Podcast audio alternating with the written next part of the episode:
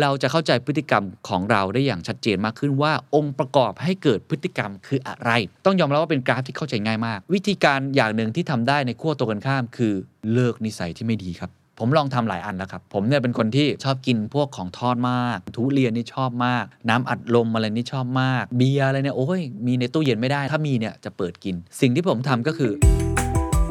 This is the Standard Podcast. Eye opening for your ears. The secret sauce. สวัสดีครับ ผมเคนนักครินทร์และนี่คือ The Secret Sauce Podcast What's your secret? Tiny Habits เปลี่ยนน้อยนิดเพื่อพิชิตทุกเป้าหมาย วันนี้อยากชวนคุยเรื่องการปรับเปลี่ยนพฤติกรรมครับ ถือได้ว่าเป็นเรื่องสำคัญนะครับในการทำให้ตัวเองพัฒนาตัวเองมากยิ่งขึ้น ผมเชื่อว่าหลายคนก็คงมีเป้าหมายในชีวิต ไม่ว่าจะเป็นเรื่องของการอยากจะลดน้ำหนักออกกำลังกายให้มากขึ้น มีความรู้ที่ดีขึ้น อยากจะรักษาความสัมพันธ์ที่ดีขึ้น หัวใจสำคัญที่สุดนะฮะคือเรื่องของการที่ทำให้เรามีพฤติกรรมแบบนั้นเกิดขึ้น มีหนังสือหลายเล่มครับที่พูดคุยเกี่ยวกับเรื่องแบบนี้นะครับ Godfather ของแนวนี้ฮะเศรษฐศาสตร์พฤติกรรมก็คือ Thinking Fast and Slow โดยคุณ Daniel Kahneman ผมก็เคยพูดคุยไปแล้วนะครับ แต่ว่าตอนนี้บังเอิญผมไปเจอหนังสือเล่มหนึ่งมาครับ ชื่อว่า Tiny Habits เลยครับที่ผมพูดนะฮะเขาเขียนไว้ว่ามันคือเปลี่ยนน้อยนิดเพื่อพิชิตทุกเป้าหมาย ปลูกนิสัยเล็กจิ๋วจนหน้าขัน เพื่อบรรลุทุกเรื่องสำคัญของชีวิต จากงานวิจัย 20 ปีครับต้องบอกว่าได้ผลตั้งแต่เรื่องส่วนตัว เรื่องธุรกิจก็คือไปโน้มน้าวให้คนเปลี่ยนพฤติกรรมมาซื้อของของเราไปจนถึงการสร้างสรรค์อะไรก็ตามที เขียนโดยคุณ BJ Fogg นะครับ เป็นนักวิทยาศาสตร์พฤติกรรมจากสแตนฟอร์ดที่ใช้วิธีการ Tiny Habits เปลี่ยนชีวิตผู้คนมากกว่า 60,000 ชีวิตทำไมหนังสือเล่มนี้ถึงน่าสนใจ เพราะต้องบอกว่าหนังสือที่เกี่ยวข้องกับการปรับเปลี่ยนพฤติกรรมเนี่ยมีเยอะมากจริง ๆ นะครับ เล่มที่ดังสุดๆ ก็น่าจะชื่อ Atomic Habits หลายคนก็ได้อ่านหนังสือเล่มนี้ไปแล้ว ผมก็ได้อ่านเล่มนั้นไปแล้วนะครับ แต่ขออนุญาตพูดแบบนี้แล้วกัน หลายคนชอบหนังสือเล่มนั้นไม่ว่ากันนะครับ ผมชอบเล่มนี้มากกว่า เพราะเล่มนี้เนี่ยเขาอธิบายในเชิง principle หรือว่าหลักการมีโมเดลที่ทำให้เราเข้าใจเหตุผลการขับเคลื่อนของพฤติกรรมของคนเรา ไม่ใช่แค่มี how to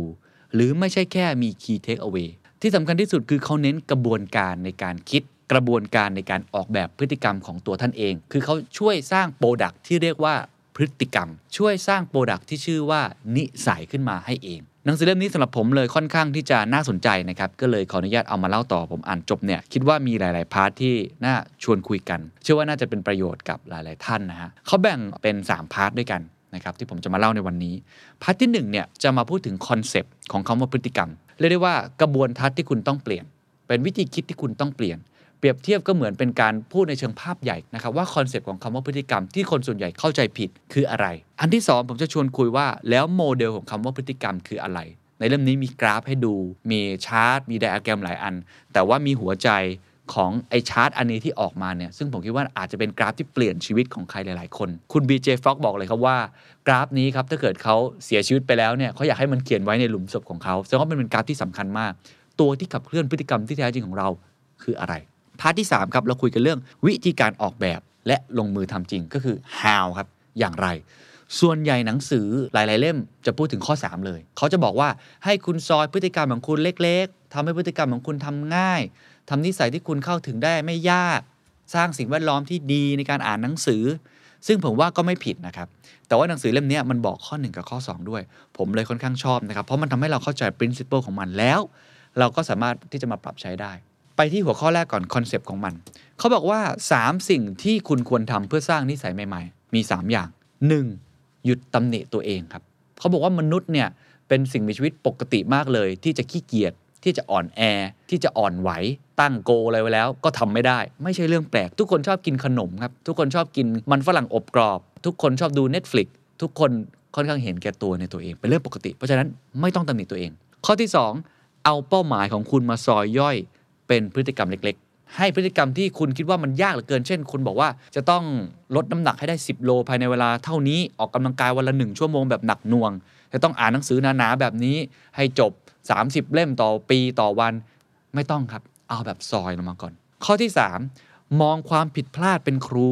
แล้วเรียนรู้ว่าจะทำให้ดีขึ้น คือทุกๆ อย่างของการปรับเปลี่ยนพฤติกรรมเนี่ยมันต้องค่อยๆ เปลี่ยน แล้วทุกความผิดพลาดเหมือนการทดลอง เหมือนการออกแบบโปรดักต์เลยครับ มีโปรโตไทป์ พฤติกรรมนั้นค่อยๆ เปลี่ยนไปเรื่อยๆ อันไหนไม่ work คุณก็กลับมาอันที่เดิม อันไหน work ทำต่อขยายผล เรียนรู้สร้างให้มันดีขึ้น นี่คือ 3 ข้อหลักๆ ที่คุณต้องเข้าใจตรงนี้ก่อนในเชิงคอนเซปต์ผมว่าเป็นกระบวนทัศน์ที่ค่อนข้างเปลี่ยนเหมือนกัน อีกข้อหนึ่งครับคือในแง่ของ 3 สิ่ง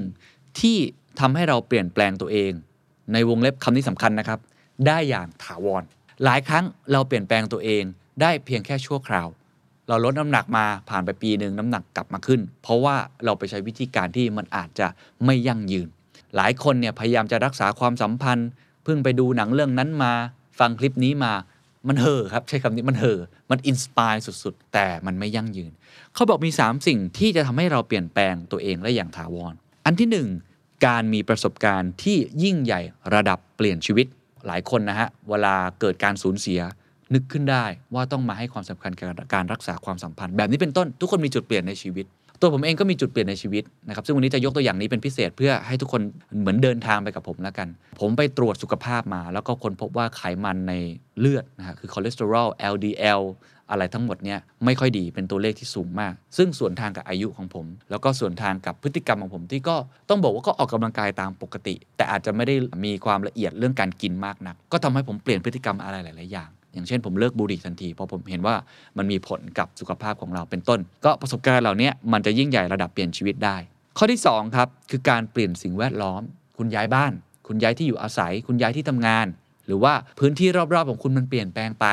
มันก็ทำให้พฤติกรรมของคุณเปลี่ยนแปลงไปอย่างถาวรก็ไม่แปลกครับที่หลายคนเรียนมหาลัยเป็นคนแบบหนึ่งพอจบออกมาเป็นคนอีกแบบหนึ่งเพราะว่าไปทำงานในที่ที่สิ่งแวดล้อมไม่เหมือนเดิม ผมก็เป็นครับตอนเรียนมต้นเป็นคนแบบหนึ่ง มปลายเป็นแบบหนึ่งมหาลัยก็แบบหนึ่งพอเรียนจบมาทำงานต่างที่ต่างเวลาต่างสังคม พฤติกรรมเราก็เปลี่ยนแปลงไป ข้อที่ 3 ครับ การเปลี่ยนนิสัยทีละเล็กทีละน้อย อันนี้จะคล้ายข้อก่อนหน้านี้เลยที่บอกว่าเราต้องซอยพฤติกรรมเป็นพฤติกรรมเล็ก ๆ การจะเปลี่ยนแปลงพฤติกรรมได้อย่างถาวร ต้องค่อยๆ เปลี่ยนครับ เปลี่ยนทีละเล็กทีละน้อย ถ้าเปลี่ยนทันที สมมติว่าคนจะลดน้ำหนักเนี่ย เราจะเคยเห็นเลยว่า โอ้ฉันไม่กินอันนั้น ฉันไม่กินอันนี้ ออกกำลังกายอย่างหักโหม ปีหนึ่งลดมาได้ โอ้โหสิบยี่สิบโล พอปีข้างหน้าเกิดสิ่งที่เรียกว่า yo-yo effect เกิดขึ้น เพราะมันไม่ยั่งยืน เป็นต้น นี่คือ 2 หัวข้อครับสามสิ่งที่คุณควรทำเพื่อสร้างนิสัยใหม่ๆ กับ 3 สิ่งที่ทำให้เราเปลี่ยนแปลงตัวเองอย่างถาวร นี่คือเชิงคอนเซปต์ part ที่2ครับที่ชวนคุยกันคือ เอ๊ะเราจะเข้าใจพฤติกรรมของเราได้อย่างไร เขามีโมเดลที่ชื่อว่า Fogg Behavior Model ก็คือชื่อของท่านผู้เขียนเนี่ยนะฮะ เราจะเข้าใจพฤติกรรมของเราได้อย่างชัดเจนมากขึ้นว่า องค์ประกอบให้เกิดพฤติกรรมคืออะไร ต้องยอมรับว่าเป็นกราฟที่เข้าใจง่ายมาก และผมอยากให้ทุกท่าน save ภาพนี้เก็บไว้เลยเดี๋ยวผมจะแปะไว้ให้ด้วยนะครับ เป็นภาพที่ทรงพลังมากสำหรับผม แล้วก็เป็นภาพที่ทำให้เราเข้าใจองค์ประกอบอะไรหลาย ๆ อย่างในตัวเรา แล้วก็ทำให้เราปฏิดประต่อจิ๊กซอ principle ของการเปลี่ยนพฤติกรรมได้ เขาบอกว่า B ก็คือ behavior เท่ากับ M บวก A บวก P M คืออะไรครับ คือ motivation แรงจูงใจ แรงปรารถนา ความต้องการเบื้องลึกข้างในตัวคุณ ที่คุณต้องการจะสร้างสิ่งนั้นให้เกิดขึ้น A คือ ability ความสามารถในตัวคุณ ความสามารถแบ่งได้หลายอย่าง เดี๋ยวผมจะลงรายละเอียดอีกครั้งนะครับ เช่น ความสามารถในเรื่องของร่างกาย คุณออกกำลังกายแบบนั้นได้ไหม ความสามารถในเรื่องของเวลา คุณมีเวลาว่างพอหรือเปล่า ความสามารถในเรื่องของเงินทุน คุณสามารถไปซื้ออุปกรณ์กีฬามาเล่นแบบนั้นได้จริงไหม ความสามารถในเรื่องอื่น ๆ อีกมากมาย ต้องมีความสามารถนั้น P คือ prompt ซึ่งผมอยากจะใช้คำนี้มากกว่าคือตัว T ก็คือ trigger แล้วแต่ท่านนะครับ คุณจะใช้ P หรือ T ก็ได้ ความหมายของมันคือสัญญาณ การมีสัญญาณที่ชัดเจนบ่งบอก ให้คุณต้องทำสิ่งนั้นแล้ว ผมยกตัวอย่างเช่น การที่ Facebook เนี่ยมันทำให้เราติด Facebook มาก เป็นเพราะมันยิงสิ่งที่เรียกว่า notification ทำให้คุณติดไงฮะสัญญาณคือเป็นตัวที่บอกคุณว่า เฮ้ย เริ่มทำได้แล้ว เริ่มกินข้าวได้แล้วหิว หรือว่าในแง่ของการส่ง message มาหา มีค่ายมือถือส่ง message มาหาว่า ตอนนี้กำลังมีโปรโมชั่นสินค้า บางโปรโมชั่นอยู่ทำให้คุณเป็นสัญญาณ ผมเลยชอบคำว่าตัว T มากกว่า คือ trigger point ทำให้คุณดีดนิ้วแล้วลงมือทำมัน B เท่ากับ M บวก A บวก P ลองพอดกราฟออกมาครับ เราจะเห็นเลยนะครับว่ากราฟแนวตั้งแกน y คือกราฟที่ใช้คำว่า motivation หรือแรงจูงใจ สูงสุดก็คือแรงจูงใจสูงมากที่จะทำสิ่งนั้น มันขับเคลื่อนข้างในผลักดันคุณสุดๆนะฮะแกนนอนครับหรือแกน x คือความสามารถก็คือ ability ถ้าคุณมีความสามารถมองไปด้านขวาสุดครับก็คือทำง่าย ถ้ามันทำง่ายสุดๆ ก็เหมือนการเล่น Facebook อะครับมันง่ายครับแค่พลิกมือถือขึ้นมาเล่น แล้วมันก็ติดง่าย คุณก็มีโอกาสที่จะทำสิ่งนั้นมากกว่า ทริกเกอร์พอยต์มันจะอยู่ในจุดที่ระหว่างกึ่งกลางของกราฟครับ เมื่อไหร่ที่ดีดนิ้วมีสัญญาณบางอย่างให้คุณอยากจะทำสิ่งนั้น หรือเป็นสัญญาณกระตุ้นบ้านไฟไหม้แล้วคุณต้องเปลี่ยนแปลงพฤติกรรมแล้ว หรือว่าคุณเกิดอย่างที่ผมบอกเมื่อกี้สัญญาณของผมคือผมไปตรวจสุขภาพมามีสัญญาณว่าผมไม่ไหวแล้ว ผมต้องเปลี่ยนแปลงตัวเอง หรือว่าสำหรับคนที่เสียภาษีนะครับมันเป็นสัญญาณบอกครับว่า ถ้าไม่ทำวันนี้เลยแล้วนะจ๊ะหมดเขตแล้วนะจ๊ะไม่ได้แล้ว แบบนี้เป็นต้น trigger point จะเป็นลักษณะแบบสัญญาณที่ทำให้คุณลงมือทำทันที ก็จะอยู่ตรงนี้ พอเราลองลอตกราฟครับ กราฟที่ชื่อว่าเส้นของการกระทำออกมา มันจะเป็นกราฟโค้งๆหน่อย เราจะเห็นได้เลยว่า การที่จะทำให้พฤติกรรมคุณประสบความสำเร็จประกอบไปด้วย 3 ปัจจัยนี้เลยครับ ปัจจัยที่ 1 แรงจูงใจของคุณต้องสูงมากพอ แต่แรงจูงใจของคุณสูงมากพอแล้ว ถ้าความสามารถหรือ ability มันไม่ได้ทำง่ายมันทำยากมากเลย เช่น ผมอยากจะออกกำลังกายมากๆ แต่ว่าผมต้องขับรถติดไป 1 ชั่วโมง เพื่อเข้าไปในฟิตเนส แล้วฟิตเนสนั้นก็แพงด้วย แล้วพอเข้าไปก็ต้องต่อแถวเล่นเครื่องด้วย แล้วเทรนเนอร์อาจจะพูดจาไม่ดีกับผมด้วย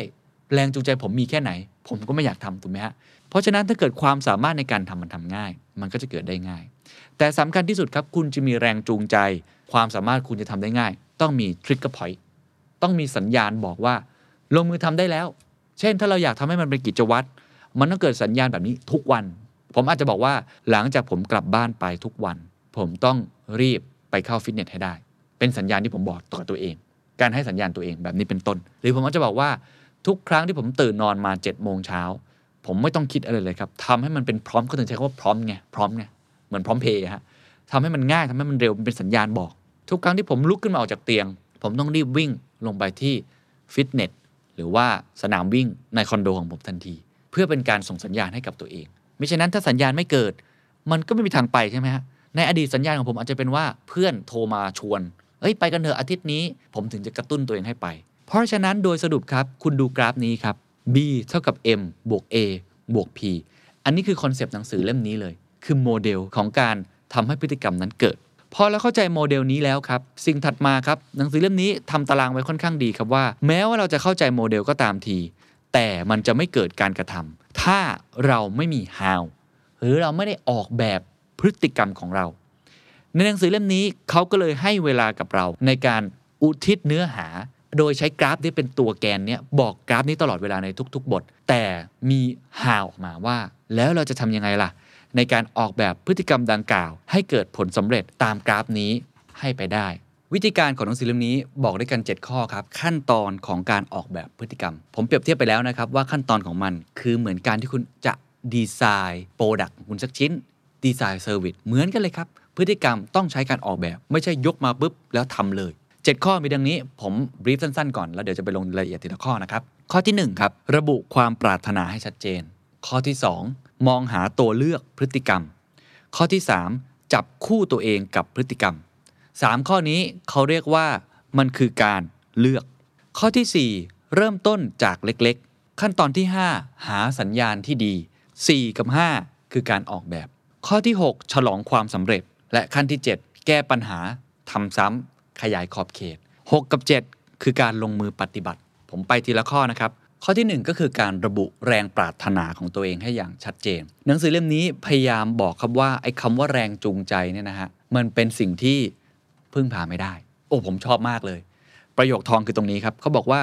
แรงจูงใจเป็นเหมือนเพื่อนสายปาร์ตี้สังสรรค์ ออกไปเที่ยวกันด้วยสักคืนก็สนุกดี แต่ไม่ใช่คนที่คุณหวังจะพึ่งให้เขาไปรับคุณที่สนามบินได้ คุณต้องเข้าใจบทบาทและข้อจำกัดของมัน แล้วจึงเลือกพฤติกรรมที่จะไม่ต้องหวังพึ่งพาเพื่อนผู้แสนหลาะแหละ และโลเลคนนี้ครับ แรงจูงใจเป็นสิ่งที่พึ่งพาไม่ได้ มันเหลาะแหละครับ มันเปลี่ยนแปลงเปลี่ยนมาตลอดเวลา คุณต้องเข้าใจบทบาทและข้อจำกัดของมัน เพราะอะไรครับ แรงจูงใจ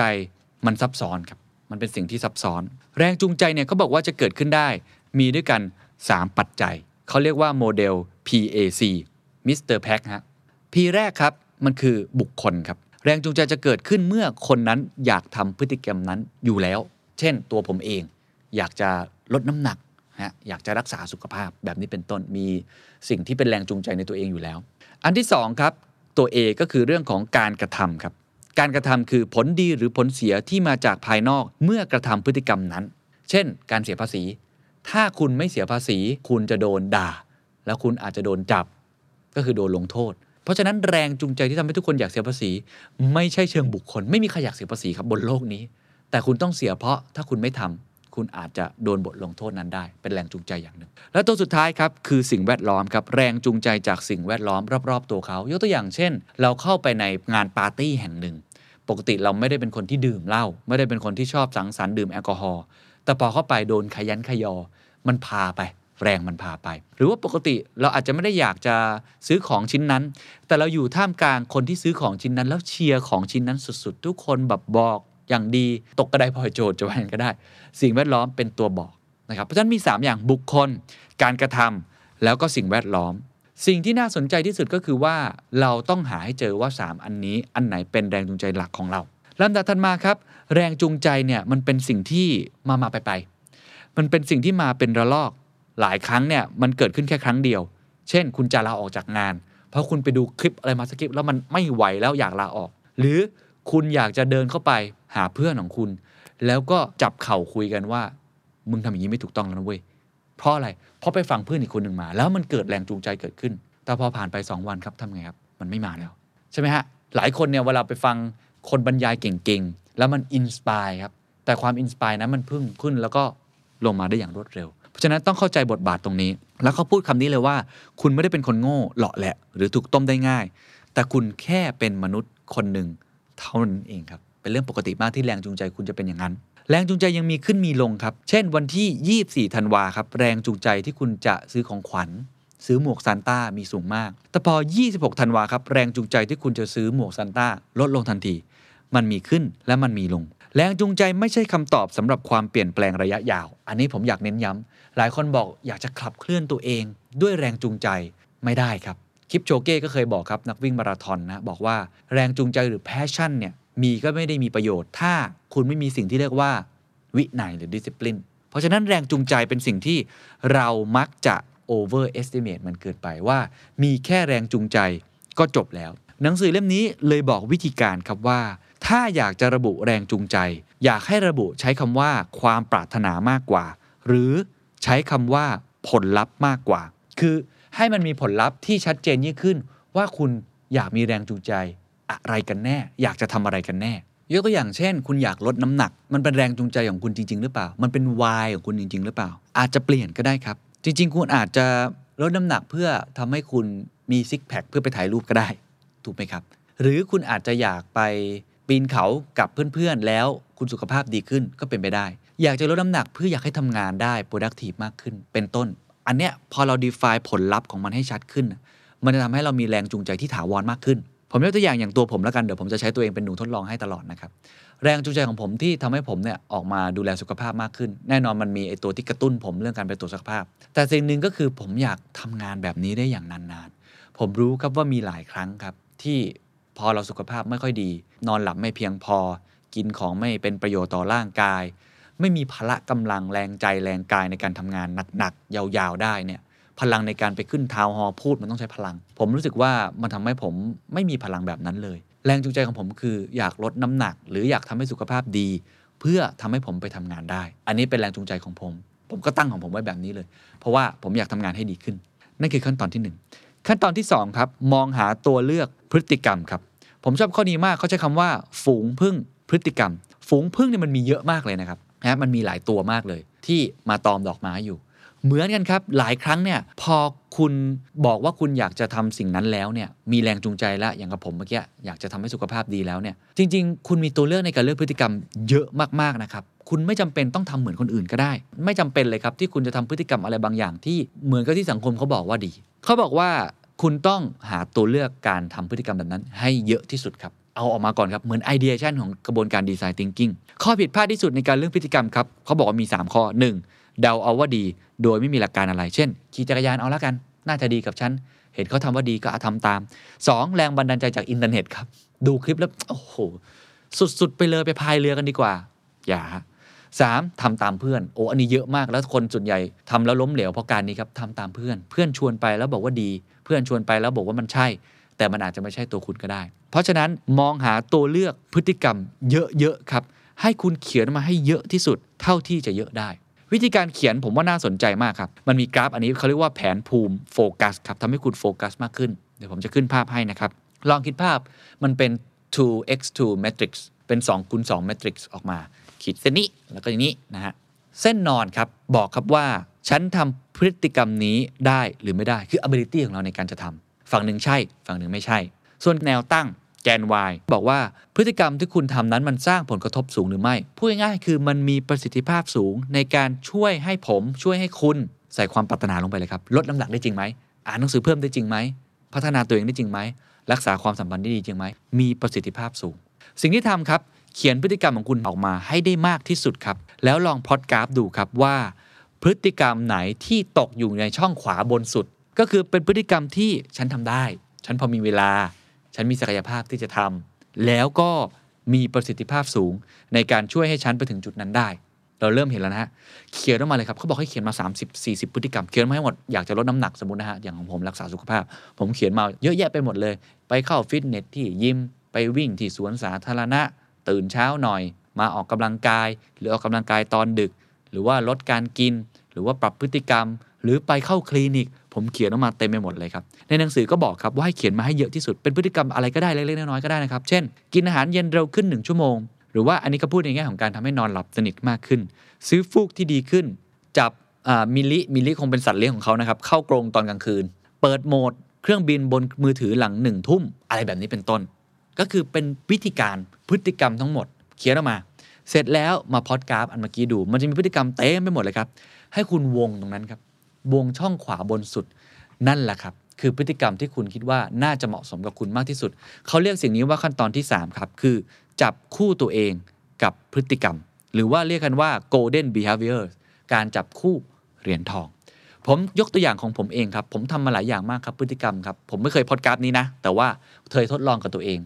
ก่อนหน้านี้ผมก็ไปที่ยิมเหมือนกัน ต้องขับรถไป ต้องไปจ่ายเงิน โอ้โหกว่าจะไปถึงนี่ก็เหนื่อยและออกตอนกลางคืนด้วย ผมเปลี่ยนวิธี ผมไปวิ่งสวนสาธารณะ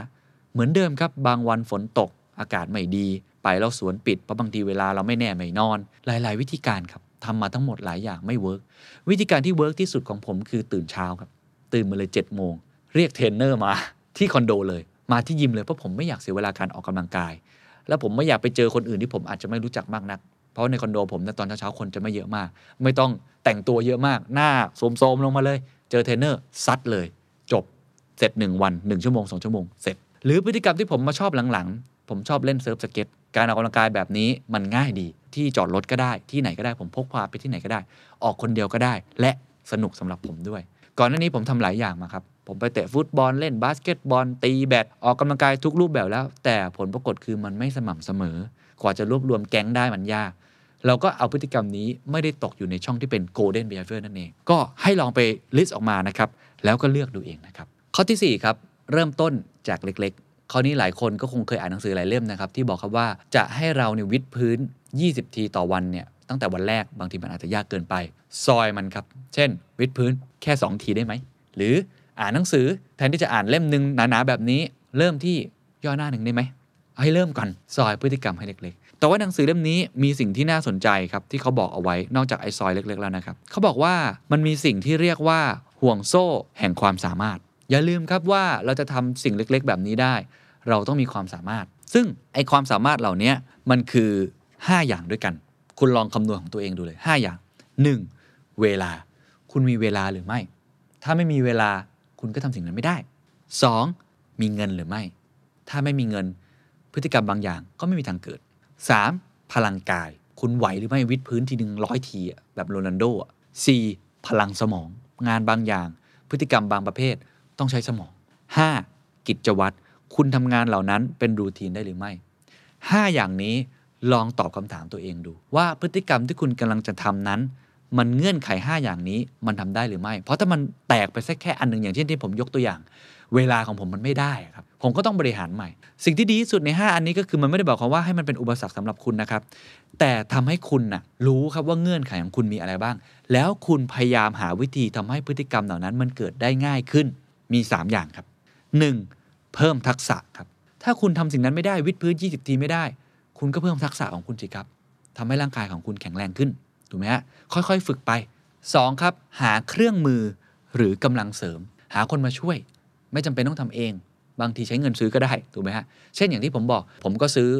ใช้คำว่าจ้างละกันจ้างเทรนเนอร์มาที่ที่บ้านเลย อะไรแบบนี้เป็นต้นนะครับ มันก็ช่วยได้หรือเครื่องมืออะไรต่างๆ ที่ทำให้คุณเกิดพฤติกรรมแบบนั้นได้ได้ง่ายขึ้นนะครับเช่น คุณอยากกินน้ำผลไม้ทุกวัน อยากกินน้ำอะไรแบบนี้คุณก็ซื้อเครื่องคั้นผลไม้มาดีๆ ก็ทำให้คุณประหยัดเวลาของคุณเป็นต้น และข้อที่3ครับก็คือการแบ่งซอยพฤติกรรมให้เล็กลง อันนี้ผมว่าทุกคนเห็นตรงกันอยู่แล้วว่าการแบ่งเนี่ยมันง่าย มันมีตารางอันหนึงที่เขาทำออกมาครับคือการออกแบบนิสัยเล็ก ๆ น่าสนใจเดี๋ยวผมลองอ่านให้ฟังดูนะครับเช่น อ่านหนังสือทุกวัน เราอยากอ่านหนังสือเนี่ยต้องอ่านทุกวันสม่ำเสมอใช่ไหมครับพฤติกรรมขั้นเริ่มต้น เปิดหนังสือก่อนครับถ้าไม่เปิดไม่ได้อ่านแน่ ลดขนาดพฤติกรรมอ่านแค่หนึ่งย่อหน้าก่อน วันละหนึ่งย่อหน้าก่อน นิสัยที่อยากทำให้เล็กลง เช่น นั่งสมาธิ 10 นาทีโอ้มันยากเหลือเกินเริ่มต้นมันไม่ไหวอะครับแค่นาทีเดียวก็จะตายอยู่แล้ว พฤติกรรมขั้นเริ่มต้น หยิบเบาะรองนั่งออกมาจากตู้ ก็คือให้มันมีสิ่งที่เราจะเริ่มนั่งก่อน ลดขนาดพฤติกรรม เอาแค่ นั่งสมาธิกำหนดลมหายใจ 3 ครั้งให้ได้ก่อน เอาแค่นี้ก่อน เห็นไหมครับ การซอยพฤติกรรมเนี่ยมันต้องเริ่มต้นขึ้น และมันต้องลดขนาดพฤติกรรมลง อย่างของตัวผมเองนะครับในการออกกำลังกาย ผมก็เริ่มแบบนี้ครับ ค่อยๆทำไปก่อน ก็ยกเวทแบบน้ำหนักเบาๆก่อน ไม่ได้เยอะมาก แล้วก็ตื่นให้ได้ก่อน แบบนี้เป็นต้น แล้วก็ลองเล็กๆน้อยๆผมจะได้ว่าครั้งแรกที่ผมเล่นแบบจริงจังเนี่ยโอ้โหมันมันใช้เวลานานมากกว่าจะยกแต่ละอันขึ้นนะฮะเล่นแบบเบาๆอะทำให้เราไม่ได้เหนื่อยมากจนเกินไป พอเล่นไปสักเดือนหนึ่งสม่ำเสมอหน่อย มันก็เริ่มเกิดพฤติกรรมเหล่านั้นเกิดขึ้นนั่นเองนะครับเพราะฉะนั้นข้อทีสี่4ครับอย่าเพิ่งรีบร้อนนะครับสำคัญที่สุดก็คือเริ่มต้นเล็กๆ แล้วก็สม่ำเสมอกับมันทำมันอย่างเป็นประจำมันก็จะค่อยๆดีขึ้น ความสามารถคุณจะเพิ่มขึ้น พลังกาย พลังใจ